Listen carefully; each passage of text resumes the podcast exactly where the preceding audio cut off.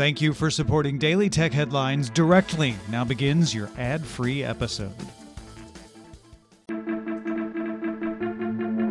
These are the Daily Tech Headlines for Wednesday, May 6th, 2020. I'm Tom Merritt. Microsoft announced its new line of Surface devices. The Surface Book 3 comes with 10th gen quad core Intel CPUs and NVIDIA GeForce GTX GPUs and up to 32 gigabytes of RAM.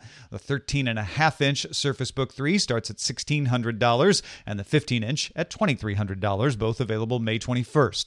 The Surface Go 2 has a 10.5 inch display, so a little bigger than the previous version, starting at $399, coming May 12th. The Surface Headphones Headphones 2 promise better sound and 20 hour battery life for $249. And the wireless Surface Buds are finally here and will sell for $199. Both of those headphones, the Headphones 2 and the Surface Buds, will be available May 12th. A few other accessories were announced as well, including a Surface dock with USB C ports May 26th for $259.99 and a USB C travel hub that includes ports for Ethernet, HDMI, and VGA coming later this month for $99.99. Protocol sources say what 9 to 5 Google sources said back in March that Google will launch an Android TV powered streaming dongle. Protocol says it will be under the Google Nest brand and have an interface focused on individual shows and movies rather than apps. Meanwhile, 9 to 5 Google sources say Android TV itself will be rebranded as Google TV. Activision Blizzard's quarterly sales rose 21% year over year and earned 65 cents a share, beating analysts' expectations.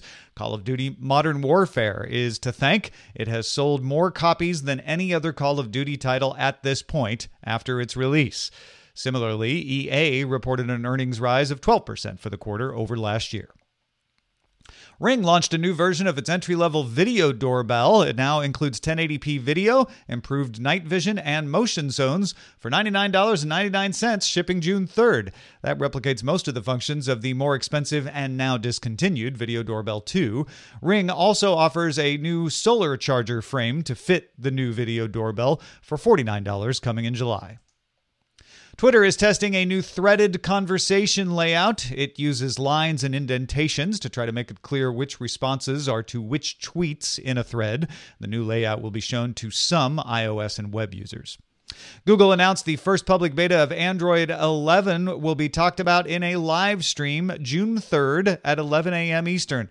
Google says it will talk about connectivity, controls, safety, security, productivity, accessibility, and more. Alphabet's Loon signed an agreement to integrate with AT&T's worldwide roaming system to provide international data service.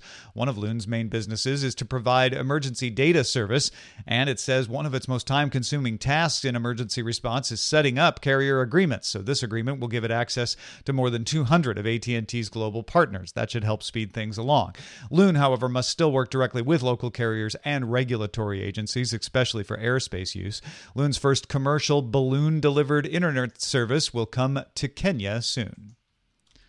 Shopify reported its Q1 gross merchandising volume, that's the value of everything sold on Shopify, rose 46% on the year in this past quarter. Shopify says that growth accelerated in April as well, but the company's uncertain how sustainable that trend is given the uncertain economic environment. Shopify noted that in store sales were down 71% through its platform, but that was balanced out by a 94% rise in online sales. Merchants are downgrading to cheaper Shopify plans, but Shopify is also taking on new customers like Heinz and Lindt. Samsung Group heir J.Y. Lee apologized Wednesday for a controversial succession plan and said he will not hand over management rights to his children. He also promised to guarantee labor rights. Lee himself faced sentencing in a bribery case, and that sentencing is being reviewed and could return him to jail. Meanwhile, Samsung's former board chairman, Lee Sang Hoon, was jailed in December for sabotaging union activities. Finally, the NFC Forum announced the Wireless Charging Specification, or WLC, that lets chargers and smartphones with a single antenna send power at up to 1 watt wirelessly. Devices can also communicate data over WLC. Its application is seen to be letting phones with NFC wirelessly charge smaller devices like watches and earbuds, but the spec could also work with other devices like PCs and NFC game controllers. Implementations will be a few years away. For more discussion of the tech news of the day, subscribe to dailytechnewsshow.com and remember to rate and review Daily Tech Headlines wherever you get your podcasts. Thanks for listening. We'll talk to you next time.